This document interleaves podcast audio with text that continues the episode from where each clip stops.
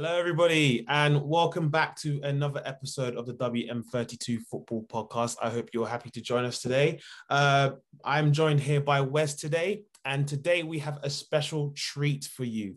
Uh, in this episode today, we are doing a special Coaches Insight series. As you know, we have been doing a lot of coaches insights on different coaches uh, in the in the game of football. But today is a special episode that we have for you today because we will be interviewing none other than Wes himself. Now, Wes has a, has experience of coaching and this is an opportunity for everybody listening or watching at home to get to know Wes a little better. So we hope you enjoy today's episode. So let's get started. Wes, how are you today? Yeah, very, very well, Nelson. Um, yeah, can't complain at all. Um, and and yeah, very, very look much looking forward to uh, this particular episode and getting uh, getting my kind of story and my journey out there in terms of of, of myself as a coach. Um, and yeah, I just hope people people enjoy it, and you know, even if it inspires just one particular person at the end of the day that might be you know sort of struggling or at a crossroads in terms of where they want to go in their career, it might just inspire at least one person to maybe take up uh, the vocation of coaching. Then you know, essentially that's uh, a job done at, at, the end of the day. But no, very, very, uh, like I say, very much looking forward to to this particular episode and, and you giving me a right old grilling. no worries. Um, luckily for you today, as most of you have may have paid attention to our previous episode, there is no quiz, unfortunately, today. So I think Wes is off the hook for that one because I know I've grilled him with those kind of questions. But let's get started with today's interview. So, uh, Wes, I guess the first question, I guess, is obviously kind of uh, give everybody a bit of information about yourself, sort of your name, your age, uh, and the role that you kind of yeah take on. Yeah, so um, Wesley McGrath, full name, um, but I only get full name treatment if I'm in trouble from from my mum uh, or my girlfriend, really. Um, so yeah, 20, 25 years of age. Um, I know I don't look it, probably still get ID'd in, in certain places uh, and stuff like that. Uh, what's the same? Black don't crack or something, something like that. Um, yeah, yeah. 25 at the moment, 26 um, in, in June. Um, so yeah, I've been coaching um, for about well, nearly 10 years now. Um, so started coaching at, at 17. So yeah, I've kind of uh, got a lot of experience. I'd like to think, even even at my uh, tender tender age of of 25. Um, and in Brilliant. terms of obviously what I do, um, yeah, owner, founder, um, driving force, all of those kind of uh, cliche words almost uh, for WM 32 uh, football. Brilliant. Um, so now that you guys have just you know got a, a bit of personal information about Wes. Um, Wes, I guess my next question is to kind of tell everybody, and obviously myself. Obviously, I know you personally as a friend, but I guess to tell everybody about your coaching journey so far, like how you started and where it's kind of brought you today. Yeah, so um, quite interesting actually because I was sort of growing up.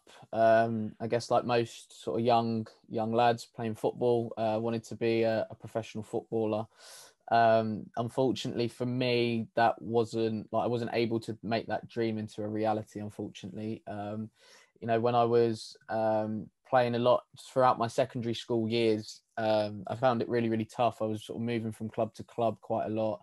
Um and one of my biggest bugbearers is you know i'm not when i wasn't playing um and and you know me well enough, Nelson, as well. Like we've we've played together at, at uni and things like that. And when I'm not playing, I'm the, one of the worst people, um, one of the worst people going. Like even if I'm injured or just not playing, honestly, I hate it.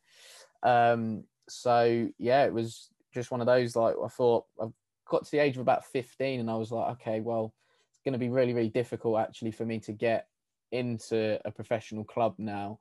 Um, what can I sort of do to essentially look to pay the bills in terms of working and things like that. So thought about maybe becoming a coach.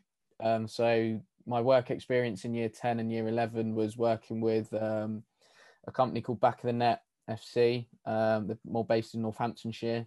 Um, so thoroughly enjoyed that. I was going into schools, doing doing some PE uh, lessons and, and, things like that. It was it was absolutely brilliant. I'd actually been on their holiday camps as a player um, and and really really enjoyed those. Um, and the guy that owns that and and, and runs it almost is the uh, interim manager at Northampton Town, uh, Jon Brady.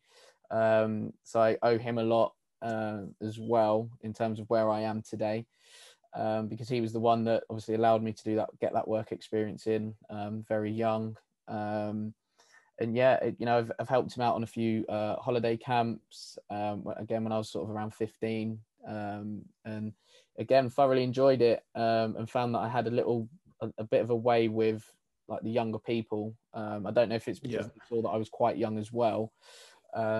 so yeah, sort of found that I had that way, and you know, I'd had jobs previously, but I've kind of felt like coaching was was a little bit for me. Um, and then it sort of hit, you know, I was hit around 17, did my coaching badges at, um, through Milton Keynes College, um, managed to get my level two through there, which was again fantastic. Um, and yeah, I've sort of not looked back really. I think the college um, helped me a lot in terms of I was on their football program. Okay, I didn't necessarily play as much as I would have wanted to, and that was really frustrating. I'll admit that, but I learned so much in terms of details off the pitch um, and sort of how the game is, you know, how it's played and how I would want the game to be played. Um, and yeah, I think if it wasn't for them, them alongside sort of Jon Brady and somebody else who I'm going to touch on in a minute, I don't think I'd I'd be where I am today, really. Um, so yeah, sort of hit 17, was sort of looking for sort of a coaching company in Milton Keynes. I didn't really hear of any. Um, stumbled across uh, Martin White Football Factory on um, on Google. Uh, got in contact with Martin um, and went for an interview. Now, coaching interviews are completely different to like a bog standard um, office interview, almost if you like. Um, so you have to sort of have a chat with uh, with the person, um, whoever that is, whoever's taking the interview, um, and then you have to go and coach because they want to see, you know, if you're essentially good enough for what they're looking for. Um, so I went on a on a Martin White Football Factory camp, uh, went in, done an interview, um, and it was I thought it was a little bit strange initially because Martin's camps were fairly unique. I thought over here um, because they were only half a day, nine till 12. Um, I'm used to holiday camps being 10 till three. Um, obviously, my experience as a player and whatnot growing up. So, yeah, um, speaking to one of the other coaches about it, and he just said, look, the kids get bored quite easily. So, nine till 12 is actually quite nice. Um, so I was like, okay, fair enough. Um, but yeah, spoke to Martin and um, and, and whatnot. Did my interview, and I'll be honest, I wasn't really expecting too much off the back of it. But I think you know Martin saw something in me, um, and he gave me some work, a um, little bit of coaching work, um, and yeah, I was sort of working on and off with him for about eight years up until fairly recently. Um, so yeah, I owe him a lot because he he again was one that gave me my my first break almost in coaching, and then um, you know, went to university, went to UCFB, obviously met yourself there and yeah. uh, did the sports business and coaching degree. Um, and again, learned so, so much from the different tutors that were there, you know, their experiences that they bring, you know, to lectures and, and seminars, which I thought was absolutely fantastic. Um, and you can draw a lot, I think, from the UCFB tutors. And I think that's what makes UCFB quite unique. Um, in the sense that you know the you can have those almost personal relationships with the tutors um, they're obviously not too personal, but you know, a quite fairly personal relationship with them.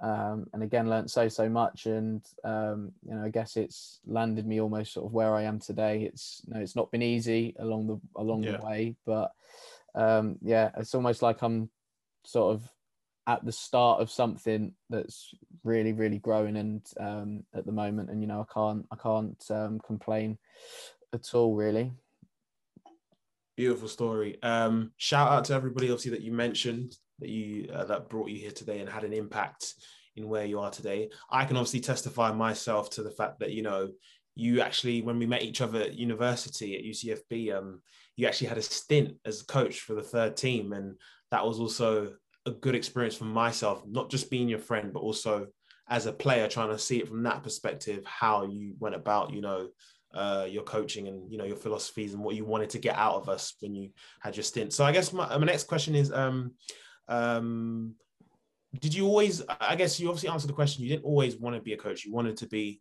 a professional football player. Mm-hmm. But was there a, a certain spark that just made you think, okay, yes, coaching is now what I want to move forward in? Because it seems like you wanted to remain within football, but I guess you just wanted to figure out what it was that you wanted to do. So, what was that spark? Do you remember the experience of that spark you got? Yeah, it's quite interesting. Like, I had to be involved in football. Like, anybody that knows me knows I just wake up, I eat, drink, sleep, breathe it, you know, 24 7 constantly. Like, in anybody that knows me again, like in my house, it's just football, football, football. I don't know how my mum puts up with it half the time. Um, you know, watching a lot of football um, and, and stuff. So, yeah, I I think it must have been obviously the work experience with back of the net, um, and I thought, oh, this is quite nice, quite like this. Um, but I think you know the year that I had before I went to university, working with Martin, really really helped. Um, he was a fantastic, fantastic mentor um, to me, and um, I think as well when I've done other bits of coaching, um, you know, I've learned a lot from him, and I actually take a lot from you know my experience and what I've learned from him into different sessions. You know, tone of voice, um, and you know how obviously how you speak to players. Um, you know, sessions. You know, different types of sessions. What you can do for different age groups and how you can deliver those. Um, and you know, you know, every session isn't going to be a perfect session. You are going to get some kids that perhaps may want to uh, bend the rules a little bit and, and stuff like that. But yeah. then it's about how you deal with those individuals um, as well. And I've learned I learned so much from Martin, and I'll always be forever grateful um, for him. Um, because, like I said, I think if it wasn't for him, certainly I wouldn't be where I am today. Um, so yeah, I'd probably say those were the two kind of main main things. And then obviously, what going to university, it was like that stepping stone. Um, because I originally wanted to be an academy coach or coaching in a, football academy. Um, I think that's probably changed a little bit over the years, but um, certainly at that time, it was almost like that university was that stepping stone to get me to where I wanted to go. Um, yeah. So yeah, but I definitely think, um, like I say, the helping out at back of the net with those holiday camps initially, and then certainly having that experience working with with Martin White Football Factory for for a year before going to university really, really sort of helped um, shape kind of who I am as a as a coach today. Brilliant um, I'm really glad that you touched on. I think one of the words I really took in was the fact that you obviously had a mentor to begin with to help you guide through, yeah, um, you know, your experience uh, over there. So, um, I guess this this stuff this leads on to my next question. Um, so, what um, can you name me? I guess some of the coaches you looked up to. It doesn't have to be somebody in professional football. It could just be someone like you mentioned you know, like Mr. Brady himself, who really helped you. Um, yeah, yeah. What, what, who, who inspired you? What coaches you look up to? Give us a, a few uh, names. Yeah, uh, there's quite a few. I could be a while to be honest, because obviously, like as a as a sort of younger player, yeah, I did look up to you know Jon Brady when I was going to back of the net on a on a Monday night. Sean Carey um, as well, ex ex professional, um, and you know Sean was brilliant. Like those sort of coaches at back in the net were absolutely brilliant for me. Um, you know, this, they knew they knew my strengths, they knew my weaknesses, but they didn't really focus on the weaknesses too much. They just wanted to focus and sort of hone in on the strengths, which I think was was crucial for me. Yeah. Um, definitely looked. I think Ed Steen has to get a mention. Um, so I used to do a bit of training with Ed on a Saturday morning, and was a little bit older, so he could get away with a little bit more with us, and I think that's helped me as well in terms of working with older players um, yeah. uh, as well. But I mean, Ed's got me in the fittest shape I think I've ever been in, doing that little bit of extra training. Um, so Ed's definitely one that I've looked looked up to. Um, Martin was definitely somebody in my again in my early years that I looked up to because it was almost like you know I want to draw on his experiences. Um, that he'd got as a as a coach. Um, you know, Mark Walsh and James Nash, I think, as well from MK College. Um, you know, really looked up to them. They obviously all these guys are very knowledgeable anyway, but kind of working with them, you know, day to day. Um, again, really wanted to learn from them and draw as much out of them as as possible. And I think, especially with with Nashi, it was like standards. Like it was almost like right, you have to kind of be at the top okay. every yeah. every every day every session you know you've got to be performing almost to your maximum. And i think that's something that i've tried to take into into my coaching in terms of like setting benchmarking for players and things like that. And you know how how do we improve? How do we get better? Um, and i think anybody that's worked with me certainly will will agree with that. Um, but yeah i mean there's there's there's loads. There's still some that i look up to now and i'm like i'd love to be like this particular person or or something like that i think um, now i've i'm more one-to-one based and more individual based Sol Isaacson Hurst is probably renowned as one of the the top or one of the best um, technical skills based coaches. Um, you know, certainly looked up to him in terms of you know how I how I can affect players without physically being there. Um, so you know, seeing some of his stuff and uh, and whatnot that inspired me to do my Wes Wednesday YouTube series, um, just some ball mastery uh, stuff for, for young players. Um, and yeah, I mean, if I look at you know, going into sort of the professional game, I think in my early years, um, you know, definitely like Roberto Martinez stuck a chord with me straight away. I don't know if it was because yeah. of the way his Wigan team played, and it was like, I mean, Wigan were one of the best footballing teams in the Premier League, yet they were always sort of fighting relegation and sort of getting out of it. But I just loved the way his teams played. Um, Guardiola, um, I think any sort of young coach would always look up to Pep um, and just the way that he gets his teams playing and how they how they sort of carry out the tasks. Um, Bielsa, El Loco, um, love the guy, completely love the guy. Just the, the, intensity that he works at is just on another level. Um, and even at college, we studied a lot of Guardiola's Barcelona, but also Bielsa's Bilbao in terms of how to really hone in on a on on a press and, and things like that. It was it was relentless. Um, but then I think certainly in, in recent times, I'd I'd have to go with Pochettino. I'd have to. Uh, it would be criminal of me not to. I mean, yes, he, he was the manager of of my club, um, and and everything else, but just the way he is as a person, I've just yeah. I've kind of attached myself to him a little bit. Um, and I think his time at Tottenham coincided with me just getting a bit more of an understanding in terms of coaching and how I wanted to be and yeah. my journey and everything like that. So yeah, I think last one from you know the top end almost is definitely you know who I like to call the gaffer, um, yeah. I, I, just completely love the guy. Um, the environment that he got, everybody working in at Tottenham was just fantastic.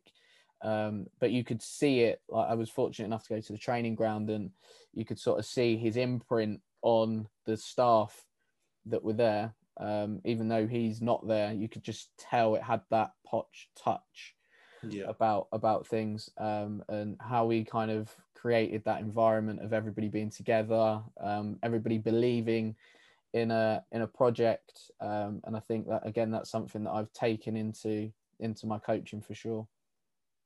Brilliant, nice touch there with the gaffer himself. Um, I also like the fact that um, you didn't just it wasn't just subjected to just you know professional football. It was, there were different people from different sort of levels of football, which I'm sure a lot of people will appreciate uh, when listening to today's yeah episode. no def- um, definitely definitely nelson i think sorry to interrupt but um yeah it's just yeah, yeah. you know obviously you're sort of as you're growing up a little bit it's almost like well you got to take bits from you know like different i think you know ex players say it a lot when they go into into management it's like yeah i'll probably take the best bits from from different coaches and, and things like that mm-hmm. that they've mm-hmm. worked with and there's even someone i forgot to mention as well ryan hill who gave me so much confidence as a as a young person you know i thought at sort of 18 i roughly sort of knew about the game um, and he just completely opened my eyes up again to a completely different way of of playing the game and then obviously tried to try to translate some of it into into coaching. The belief he gave me was was ridiculous. You know i've worked with him as well. One of the calmest coaches i think i've ever seen. Um, you know he's literally the calm the cool head when everything else is just 100 miles an hour.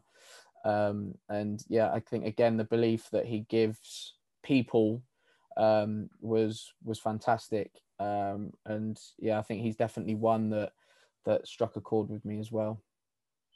Brilliant.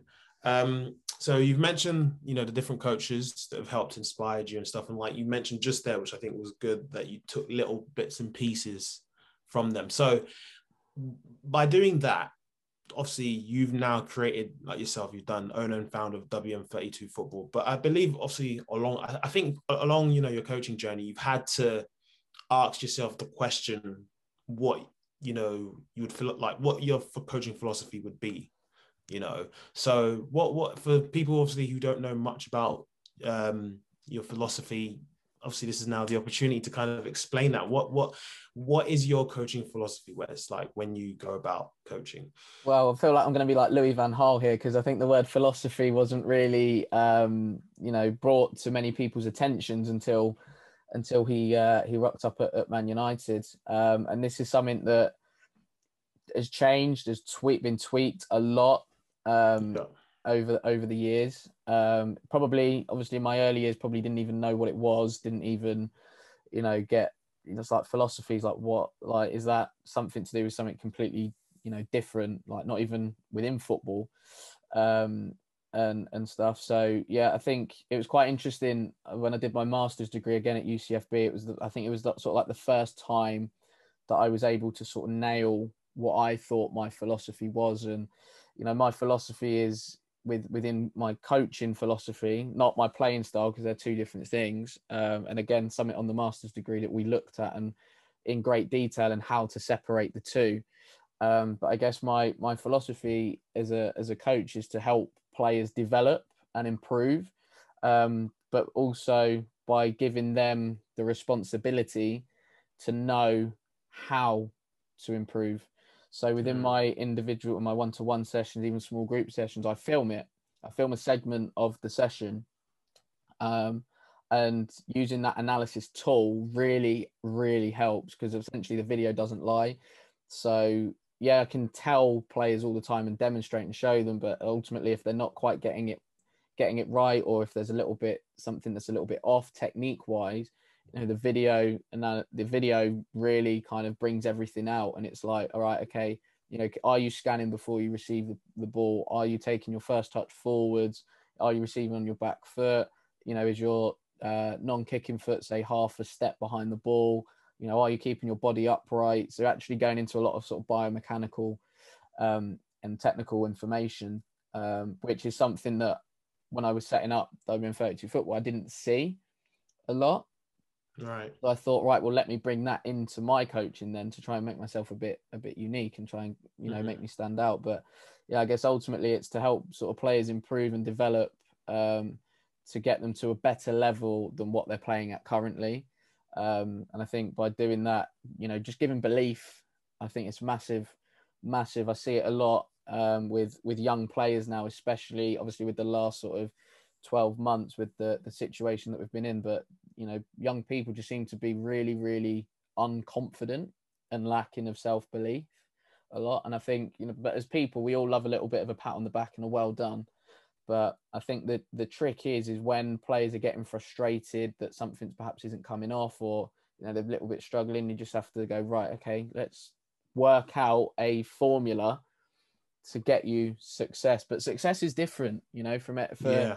for every player you know. Success for for me as a coach is completely different to what success would look like for one player in one session and then you know the next session that i have. So sometimes you know i do ask them what is success for you so if we're working on passing you know is it just simply a player passing the ball into a mini goal um, and that mini goal then acts as a reference point as a player on the pitch is that the success that they're after if so okay i'll roll with that um, or is it actually the success, yes, the passing is your end product, but is it, you know, your angle to receive? Is it you checking your shoulders, your first touch, and then you know your your your pass, which is the end product? So yeah, you might your topic might be passing, but it might be four or five different things that you need to get out before you know the actual passing itself.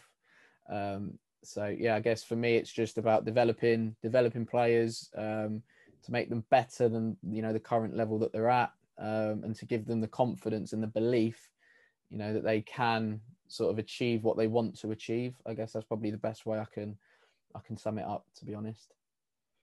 Brilliant. Um, I was going to actually ask you quickly to, I guess, because something came in my head, which I think you'd obviously be able would be happy to share, like uh, an example of your coaching philosophy actually coming to fruition in the um, how would I put it about? I guess the impact it's had on some of the kids that you've you've trained like i know you you you post on the WM32 football page, a bit of testimonial Tuesdays that comes from, Yep. uh, you know, parents, um, uh, the kids themselves in terms of the impact that they have. But uh, there was one example that I wanted you to share about. I think one of your kids, uh, I think it was either this year or the year before, he got called up to play for a Barcelona a school academy. I, I'll let you like share a bit more of that, just so people know that what you know your philosophy the, the, time and effort you've put into it is actually there's there's there's actually evidence of it. Yeah i think this one is probably on the face of it my biggest success story. Um yeah. when don't get me wrong it's fantastic that the players managed to achieve what he's achieved i'm not discrediting his achievements but actually i think there's probably other success stories that perhaps haven't been shouted about as as loud.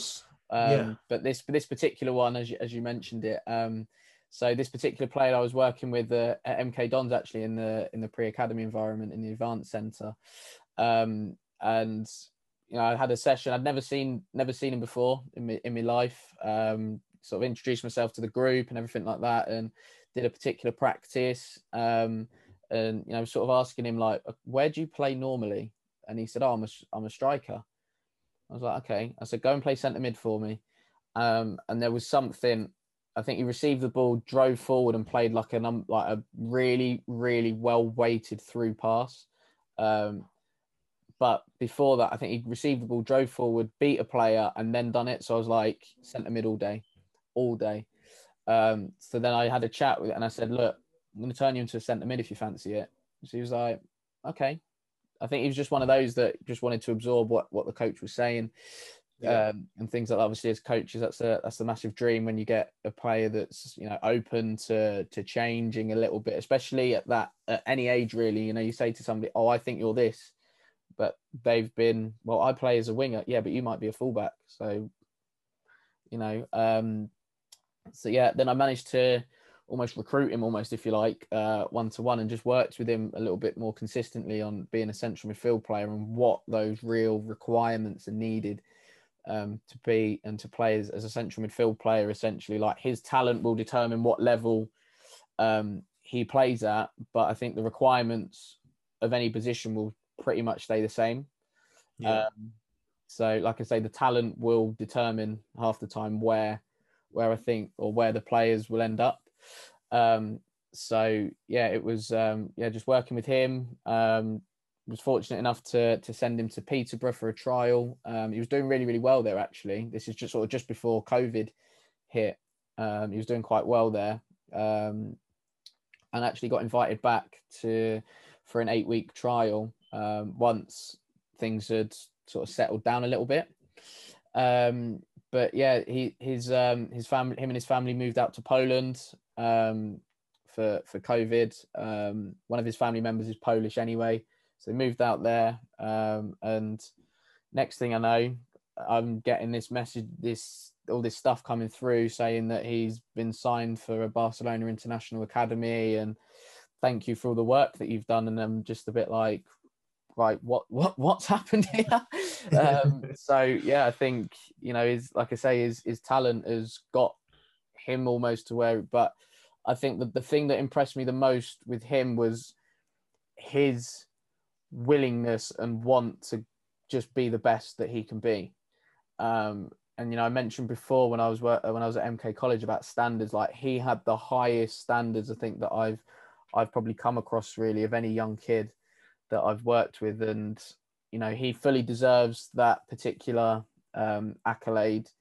Um, you know, I hope that he goes on to obviously achieve what he wants to achieve because I think you know there's a real talented player there, but um, you know, it was it was it was a nice sort of story um, to to have when yeah. you see like one of the players that you're working with is is signed for a Barcelona International Academy and, and things like that. So um, yeah, but I mean his his willingness and drive to succeed, get better, and want to improve like every session um, was was fantastic. He's an intelligent player as well. So when you ask him questions, or when you'd ask the group questions, he'd always be the first one to answer, but he'd always give an intelligent answer.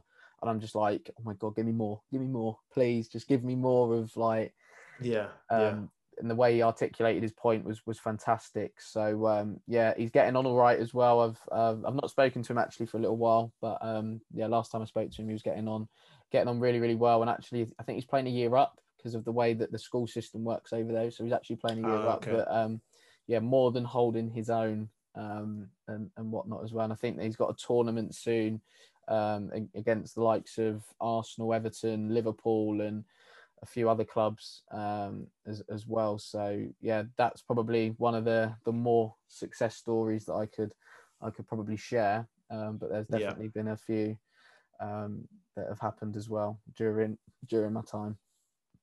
Brilliant, brilliant for that was. Thank you. Um, now we w- I want to move on to we've done your coaching philosophy, and again, like I always seem to pick up little things as you're speaking along the way. I'm like, wow, this is a really good point that he's mentioned. And one of the things you talked about was that there's an actual difference between coaching philosophy and playing style.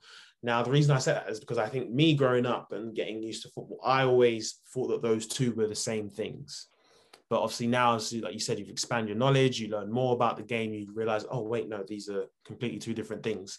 So I guess if you could quickly explain to those who may who may have been in my situation thought, okay, these are the two same things. Like what the what the difference is between those kind of two, the philosophy and the playing style. Yeah. So in terms of philosophy, it's almost how you in. I guess it's both like both are in an ideal world, hundred percent. Both are in an ideal world, but it's almost like how do you want to coach essentially that's your philosophy that's almost like your beliefs what you believe in as a coach you know but then how yeah. can you bring that to the table um and then your playing style is how you want t- your team essentially to play. So yeah. you know, do you want to be a bit more of a possession based team? Do you, is it a win at all cost kind of mentality? Is it counter attacking? You know, is it you know there's there's different styles in which you, you can play. You know, are you just going to be a bit more direct? Um, and, and things like that. And it's been quite interesting as well. I think as I've developed my knowledge and expanded my knowledge, obviously I was still playing. So um, at certain times, like I would get asked questions about tactical things, and I was a bit yeah. like, right, but they could come completely out of the blue. Like I wouldn't, I wouldn't know they were coming.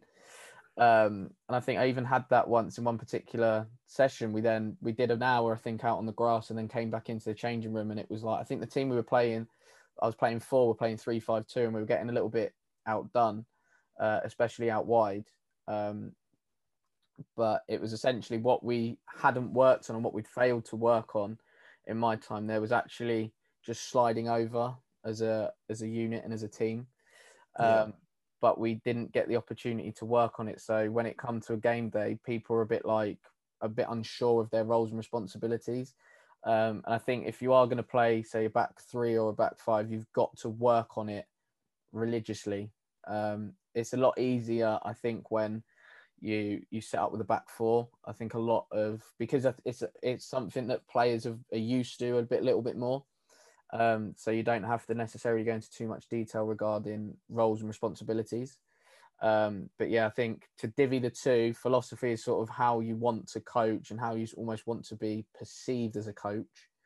Um, and then your playing style is how you want your teams in an ideal world, how you want them to play.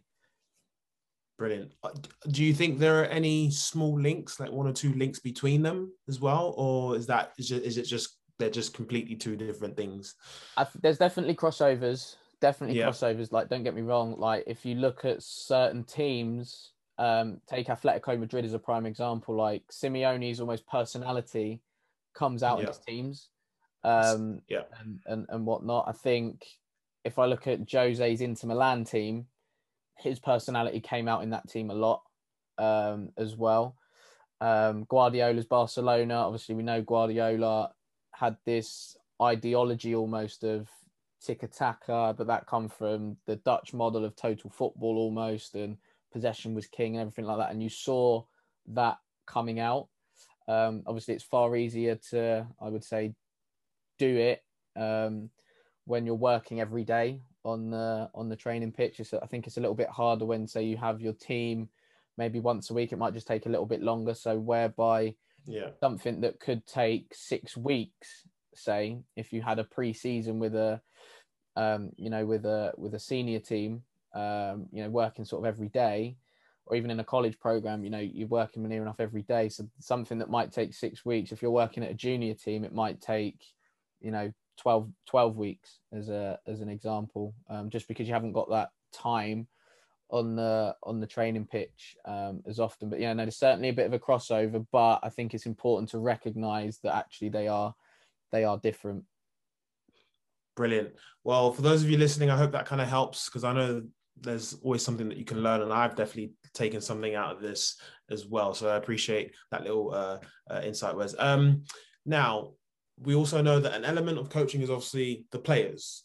So the players that you've managed, you've obviously talked about the success story with one of your players, and you kind of mentioned some qualities that were specific to that player in particular. But if we're just generalizing it, what sort of qualities do you look for uh, in a player?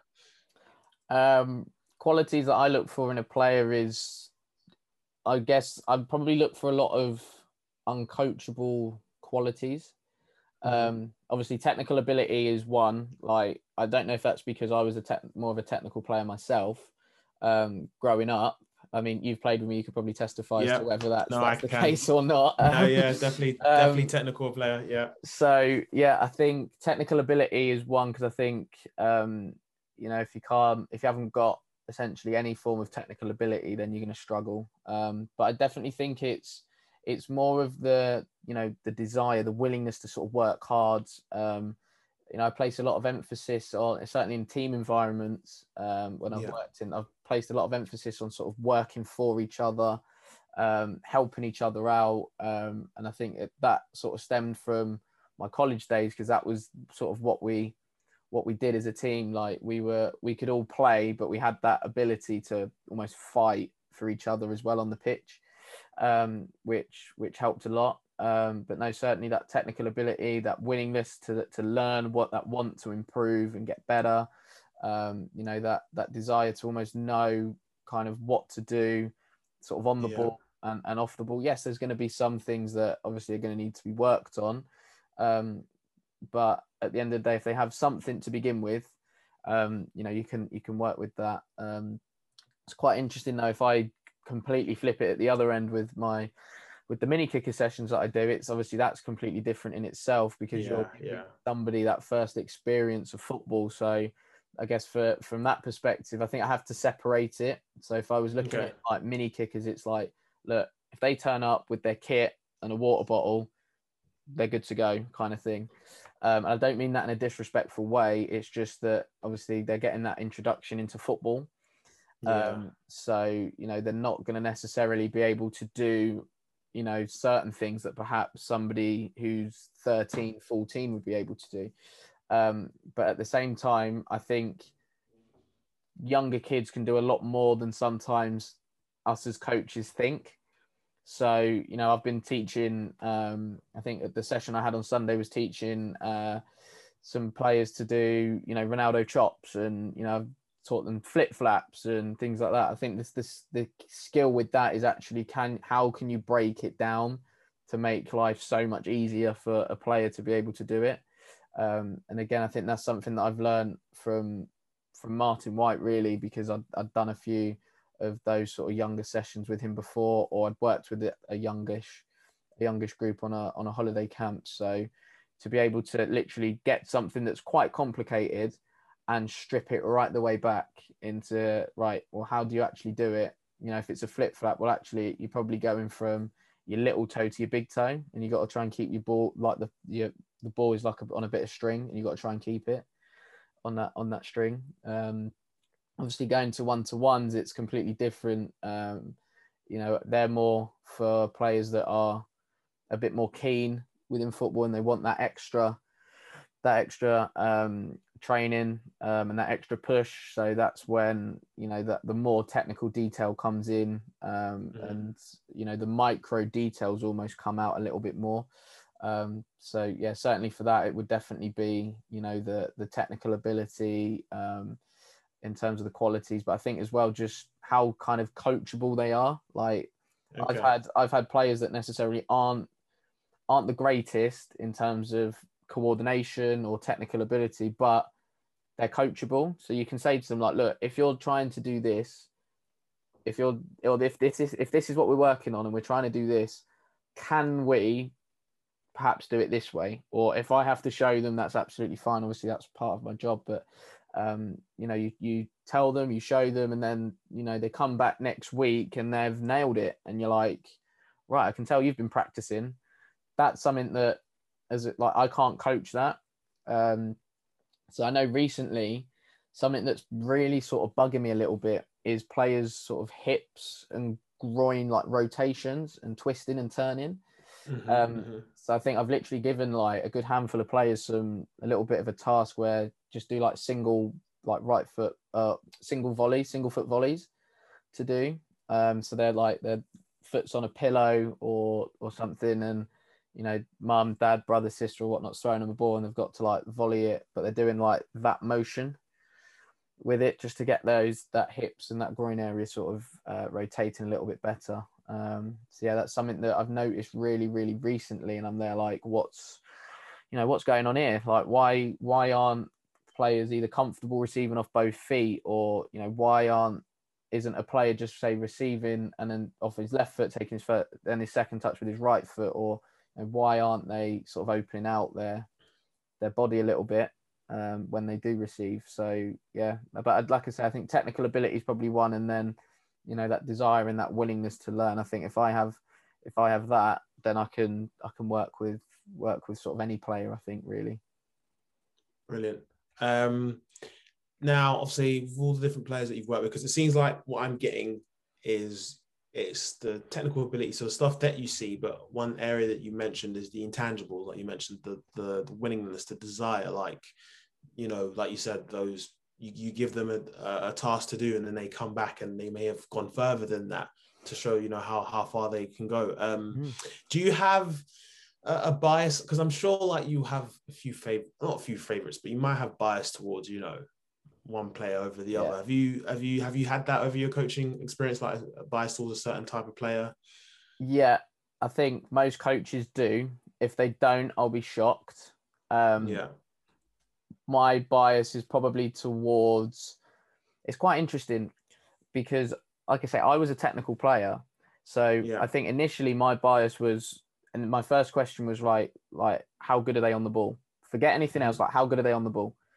Um, so my bias was always towards those tech, the, the technicians, almost if you like. Um, whereas now, I think I've probably seen one player that in my time coaching that was com- the com- I wouldn't say the complete opposite because he was still a good player. Um, he's now at, at, at Northampton Town's academy, but he, I think it was just the fact he stood out because he had something completely different to the rest of the group, and that was he actually wasn't afraid to tackle. Number one, because a lot of the players that I work with aren't aren't necessarily ones that would want a 50-50, essentially. Um, he would talk and just organize. Um, and he was quite he was just literally like I said, I don't know if it was just refreshing to see because I hadn't I hadn't really seen it a lot in young kids. Um, yeah. because we, we as coaches I think we've gone a lot about sort of how how we look like on the ball as opposed to you know or what we look like on the ball as a team. Um, but we haven't really coached a lot of what we look like off the ball. So we don't really coach defending much. Yeah. Um, but it's it's quite interesting because before I went to university I hated coaching defending. Hated it. It was like oh defending session. Oh, really? Really? Hate defending. Right I'll just do it. But then I quickly realised that the defending sessions that I was delivering were probably better than the attacking sessions. Then I've gone to university, and now it's yeah. like uh, it's almost flipped. Like now it's like if I get an attacking one, I'm there like, oh, brilliant. Like because I think there's what's what I found is there's so many different variables with attacking, and there's so many ifs, buts, and maybes. Whereas defending, it's very much right. Stop the ball going in the goal. Simple as that. I don't care how you do it. Just stop the ball going in the back of the net.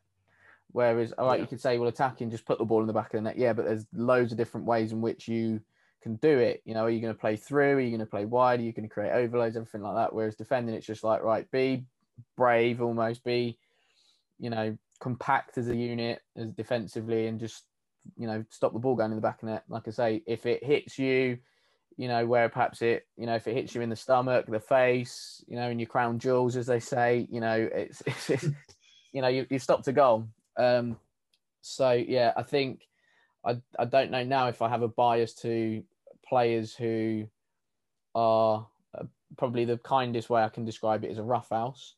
Um, yeah. And the most PG way I can say is a bit of a rough house. I don't know if those are the sort of players now that I'm like, yeah, I'll have a bit of you.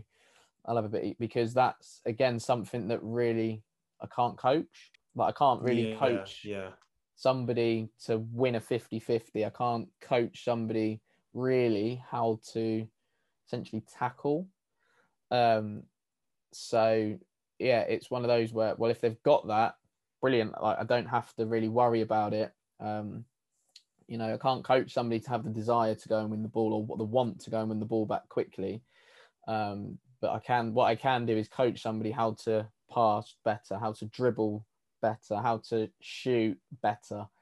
Um, but yeah, I think my bias has certainly changed. Don't get me wrong, I still love, you know, silky players and, you know, skillful players, technicians, still love those. But I think my bias has probably shifted mainly towards players that I look at and I go like, right, okay, you may not be, like I say, oh, you may not be overly the best technically, but there's something in you that I like, um, and I'm gonna, I'm gonna like roll with it essentially, um, and then everything else sort of comes comes later. But I guess like coaching and footballers are like, coaching footballers is almost like you've got a puzzle, you got this jigsaw yeah. puzzle, and there's all these pieces, and it's just about how you put them all together, and then eventually you get the you know from the you know from the pro perspective it's like you get these um you know you get your jigsaw and it's about how you put it all together and then hopefully the finished product is what you see on a match day um mm-hmm.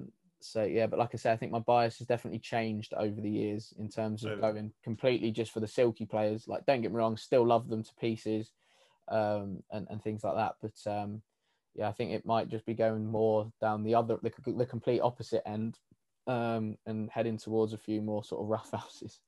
Rough houses, cool. Um, with these certain type of players, have you had or have you given out any nicknames because of the way they play? Like, you know, maybe you've seen a little Hazard or a little, you know, have you seen, have you given nicknames out to players like that? Have you, do you have that kind of connection with the players where it's like, okay, like the way they play, you give them this, you know, that, that way, you know, they, they, they kind of embrace that for themselves. Yeah, there's been a few. There's been a few. Uh, I don't think I can remember them all off the top of my head, but uh, no, there is one certainly at the moment um, who I call Winksy. Um, his, Winksy. Ironically, his name's Harry as well. Um, he's a Spurs fan, plays central midfield. so I was like, Winksy, let's let's have it. Um, yeah. So yeah, no, there's definitely been like a few. Um, obviously you get the the kind of buzzword star boys and all of this kind of thing that are going yeah, down yeah. in a minute but yeah Winksy's definitely one that I've given given a nickname to uh, one particular player um, so yeah I think that's probably the one that that stands out I think even like in my sessions certainly sort of like one-to-ones and stuff what I've there's a couple that I've done that have been linked to player traits almost um, yeah, so okay. there's a session that I've started doing fairly recently, or well, I say fairly recently in the last sort of 12 months or so, but it's centered around Heung-min Son. Um, you know, one of your favorite players in the league, even though you're, you, yes. you're an Arsenal fan and he plays for Spurs. But, it, you know, it's, it's one of those where receive the ball out wide, drive, and then like Sonny's one of Sonny's trademark moves. This is if almost receives it wide, cuts in, little uh, feint to go either way and then strike at goal. Um, so I've done that one. I've done one sort of centered around Eriksen, a Christian Eriksen, where it would be ball comes in as a central midfielder, open out, and then can you sort of whip it and dip it almost into the into the opposite corner. Um, so there's been a few that, like I say, I've I've done. There's one centered around Henry uh, as well. So for a centre mm-hmm. forward, uh, they start back to goal, drop in, play a little one-two, and then they peel out, and then the Henry trademark finish of curling it into into the far corner. Um, so there's definitely like some of those that I've done um, as well uh, from a sort of individual and one-to-one perspective. Cool, cool, cool, cool. Yeah, I just I, guess that's a question that I just was eager to kind of get your answer to because I'm sure, like you said, there's bias. Then like you see certain players nowadays, you're like, oh, you know, I got you, you, remind me of this, or you're like you said, the star boy, or these little things. So yeah, don't get me wrong. Yeah. There's definitely players that you look at and go, right, I see elements of of yeah you know the the players at the very very top in them mm-hmm. i'm not comparing them or going you're the next because that's right. Wild to, yeah. completely wild. But there's certainly like little elements that you go okay um you know if it's the way they perhaps receive the ball it might be in the style of Eden Hazard or something like that. It might be um has actually been working fairly recently with some players um and in a 1v1 situation, almost trying to get them to turn and pivot like Ndombele, um, whereby if, you know, they are sort of driving, but they're kind of shielding the ball almost in an attacking they're shielding the ball, and then all of a sudden, you know, can they roll and go out the other way? Uh, which is something that Ndombele does um, obviously really, really well. I haven't managed to get one really for Riyad Mahrez yet. I'm still trying to work that particular one out because um, obviously Mahrez with his fake shot um, yeah, yeah. You know, that's his trademark. But I think that's quite good as well to link uh, some sessions to to players that ultimately, you know, these these kids are watching on a yeah. on a weekly basis, um, and it gives them that reference point um, as well. Obviously, when they are doing the sessions, and when they and if it does come off, they'll be like, "Oh yeah, you see," you know, they'll they feed back to you as well. They go, "Oh, where's you know that um, like Riyad Mahrez session that we did? Oh yeah, well I did that actually on in my game, and it was really really good." So um, yeah, obviously when you get that, that's a that's a great feeling as well. Wicked, wicked. Um, I guess my next question now is to kind of ask you on the basis, you know, of just you know coaches that I'm sure that you, like you've had experience of meeting other coaches, um, and you've been in that position where you've been mentored to, that that's helped you along your journey to expand your knowledge to learn different techniques all these different things. So what do you think is there anything more that could be done to help coaches develop further you know as they as they're growing to become who they want to be you know the coach that they want to become? Anything you think that they, that could be done more? I think i think mentoring is is massive. Um yeah. and i think it's probably one of the most underrated things, not only just in football or in coaching, but I think in life. Yeah. Like, because ultimately, like, I'm, I know now I'm not the same coach that I was when I was 17. I know I've changed and I've developed as I've got older, but yeah, I still, like, in coaching terms, I'm still fairly young. So I still need that guidance along the way of how to almost deal with different situations that occur. Um, so because I think in in coaching, it's probably you know for anyone that perhaps wants to get into coaching, um, it's one of the very few jobs where somebody would rather tell you how they would do your job. Right. Um, so you would put a session on and they'd go, oh, why why have you gone about it this way? You'd explain, and they go, no, I'd do it this way, or I'd change this, or why are you doing it? You know, you get questioned quite a lot. So the rewards are probably very minimal, but when they come, they are great. You know, like yeah. the, the, wins they say are, are, are always great uh, when they are when they don't occur as often.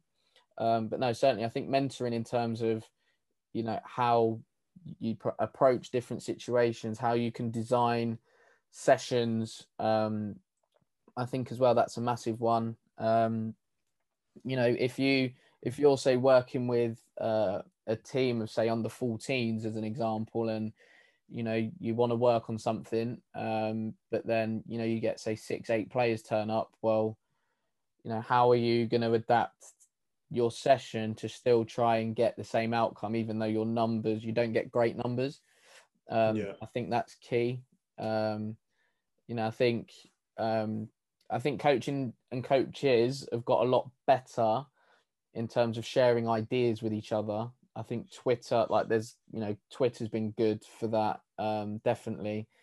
Um, but I think that's there still needs to be more, I'd say, of that in terms of sharing ideas and and things because, um, yeah, coaches are probably some of the biggest thieves going. Like I've nicked sessions off of other coaches. I've nicked sessions off coaches that when I was a player and I still apply them now Just Yeah. obviously tweak it a little bit to make sure that you know the outcomes are, are what I want um, and that you know for the needs of the players. But um, yeah, I think mentoring is probably the biggest one. Um, I would say certainly because I know for myself, I would love to have uh, a mentor on a bit more of a regular basis where I can be like, right, this is, you know, I'm struggling with this particular uh, thing. Can you perhaps come to a session and, you know, help me out a little bit um, Mhm. and, and things like that. So, yeah, I think that's probably, that's probably my big one. Brilliant, brilliant. I, I, I like that. I like that touch. Um, so um, you've talked about um, what could be done to help more of and mentoring, which kind, which actually sets up perfectly for my next question. Um, what advice now? You've got a young coach who's potentially watching this. You said that you know, hopefully by the end of this interview, someone may have been inspired. You know, maybe that will initiate or create, you know, make a spark for them to want to pursue coaching. Um, so, what advice now would you give to uh, young coaches? Also, you can include yourself. Like, if there was a young Yeah. Wes watching, Yeah. what would what advice would you give to these young young people? Um, I would probably say be in, as enthusiastic as you can. Um, Yeah. That's a key a key one. Um, you know, I think kids thrive off of enthusiasm. They they absolutely love it. Um, and you know, I, I see it a lot, especially with my with the mini kickers sessions that I run. I see it so much. Like the more enthusiastic my I am, any other coach that I have coming in, like the more enthusiastic we are, they they feed off it, and it's like they are buzzing essentially off it. It's like someone's giving them some ta- Haribo Tangfastics, and they're they are off. um, so I definitely say I definitely say that, but I think it, also in my time, I've seen some young coaches, and one of the things that I get is if I speak to them, just have a little, you know, you just go, oh, how did you find it? And they go, yeah, well, I was a bit, bit nervous, you know, I was a bit unsure whether what I was saying was right. And you just go, well, no, what you're saying was right. Just be confident in it a little bit more. Um, you know, you may not get it 100% right, and that's okay. That's okay. Um, you know, yeah, we're human at the end of the day. We are going to make mistakes along the way. Um, but then it's about almost how do we deal with those mistakes and then how do we make sure that we are better at dealing with it should a similar situation occur again. yeah, Um, but yeah, I'd, I'd obviously say be confident in the information that you're giving to to players, um, because the more confident you are in it, in what you're saying, the more responsive they're going to be um, okay. uh, to to um, obviously what you're telling them, um, and I think they're more likely to carry out the tasks that you're setting out um, as well. Um, obviously, be yourself. Um, yes, course, have have idols. You know, I've I've listed a whole whole load whole load of them and a host of idols that, that you know and people that I looked up to. But essentially, like be your own sort of person and develop your own kind of personality um, and how you want to be perceived um, as as well. But I think within within coaching, maybe maybe even look to specialize a little bit. So Okay. if I look at Alex Inglethorpe at Liverpool, prime example, right? He's come out in interviews and said that because he's been a manager before, he was manager of Exeter City, then he went to Tottenham and worked in the academy, and now he's at Liverpool working in their academy. He wants to be perceived as the best youth coach that there is. So he's clear on what he, you know, he's specializing almost and being like, right, I don't really want to work first team or senior level. I want to be the best youth coach that I can be, essentially. Um, so don't get me wrong, there is going to be times perhaps where you are working for companies where you know you might not be the most confident in delivering, for example, a PE session. That might not necessarily be your specialism um, in delivering, say, PE sessions, but you might be better at delivering a, a mini kicker session with you know 5 to six year olds or four year olds or something like that or you might be better actually working with players individually um, on a more personal technical basis it might be you know that you're better working in a team environment than you are working in a in an individual environment or you you know you can only work with certain a certain age bracket or cohort of players. Um, but I think if you work that out, um, obviously the, the quicker you can do that, the better.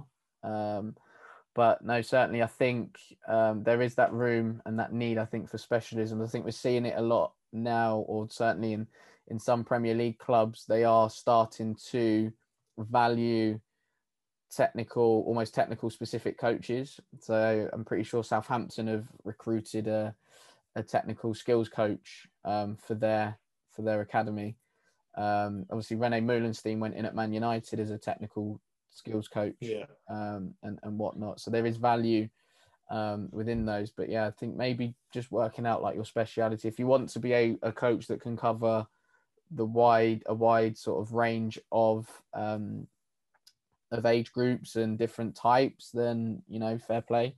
Um, you know, that's completely up to you. But I think yeah, there's definitely some some little value in that. But ultimately, I'd say sort of be enthusiastic, um, be yourself, and and definitely be clear um, and concise in, in what what it is you're delivering. Brilliant. Um, for those of you listening, I hope you took away those three major points that you know in terms of the advice that you know Wes was giving out. Um, I certainly really appreciate listening to that. Um, Wes, before we finish, I do have two quick more questions for you. Um, ones that I've, I've thought on the spot and ones that I think you might be that maybe you haven't been asked this before. So I guess the first question is throughout your coaching experience, what's the one kind of how do I say it?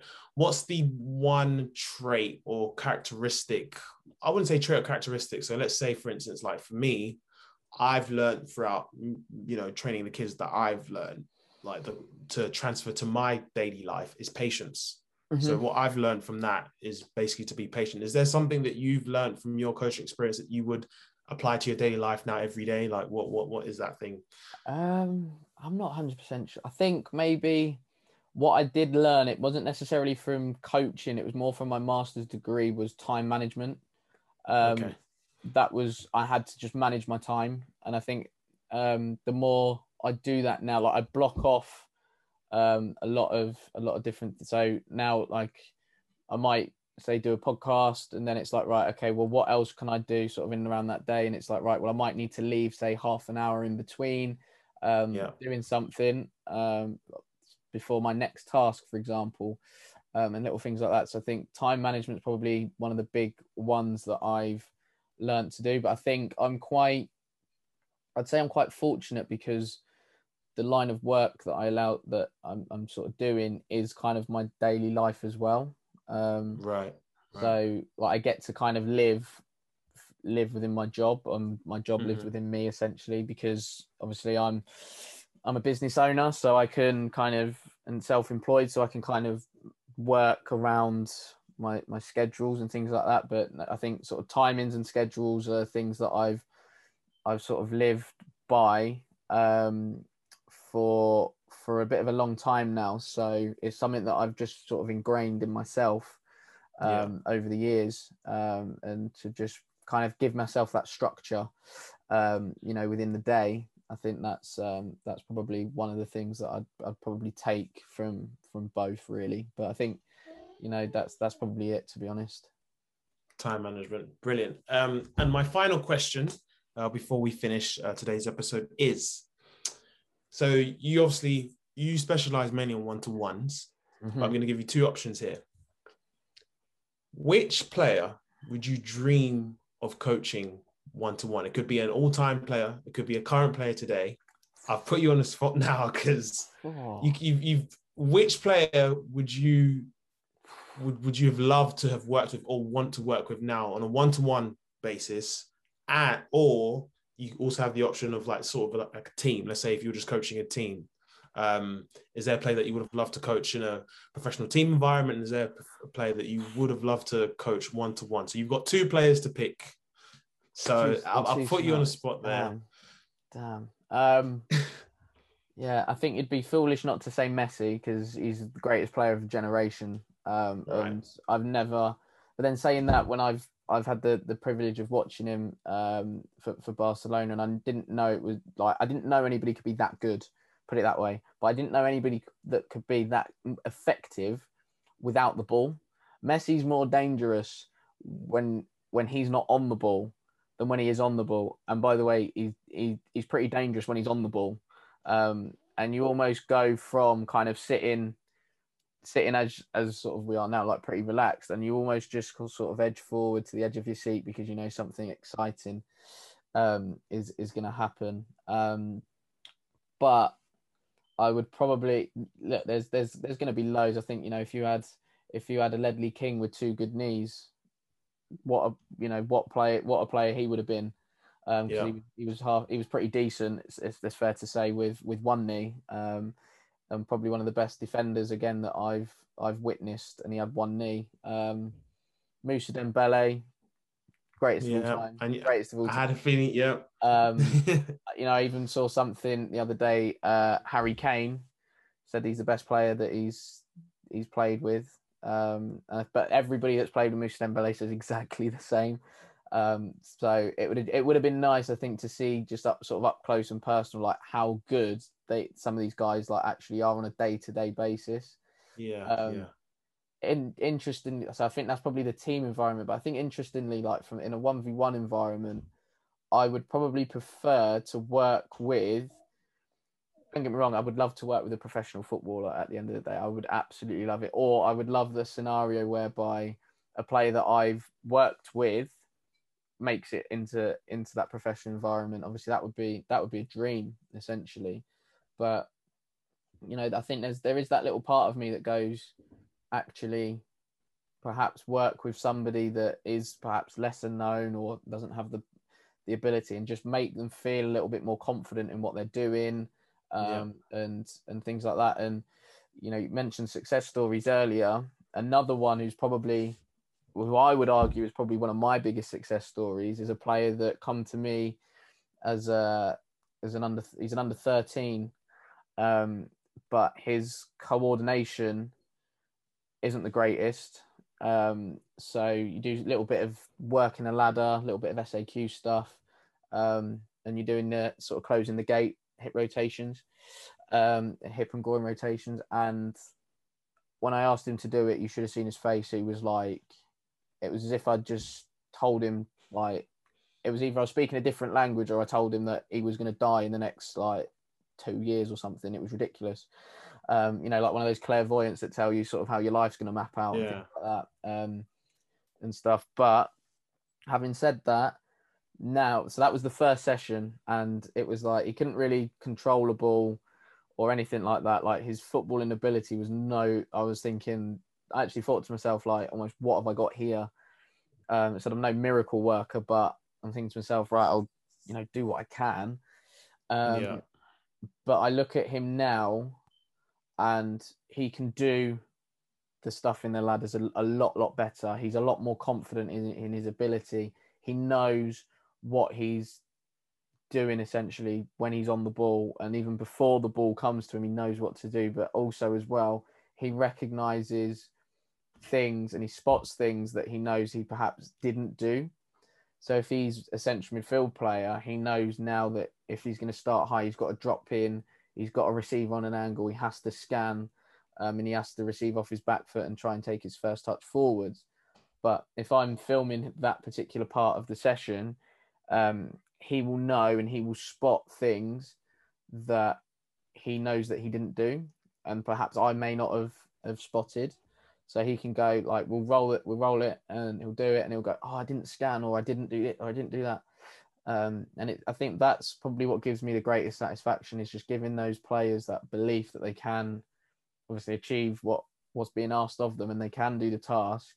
Um, you know, playing playing football is fairly easy, fairly straightforward. Obviously, you know the pros do it to to a level and they're consistent, which is you know why they are where they are. But you know to sort of be a, a half decent footballer, kind of yeah, it does take a, a, bit of work and it does take a bit of sacrifice as well along the way. Don't get me wrong, but you know it's something that can be worked on, um, and it doesn't sometimes take too much to be worked on.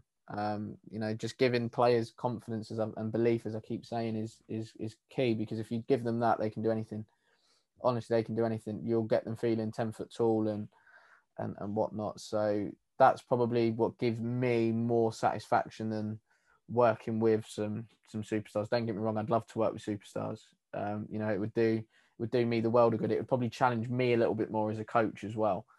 Um, because I'm not kind of working with a grassroots player anymore. You know, I'm working with somebody who is either at an academy or is playing, say, at a good standard semi-pro or even or even pro level. Um, but yeah, I think obviously you know my love for Mousa Dembele.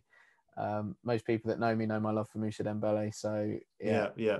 See kind of how good he would have been on a day-to-day basis would have been unbelievable. Um, yeah.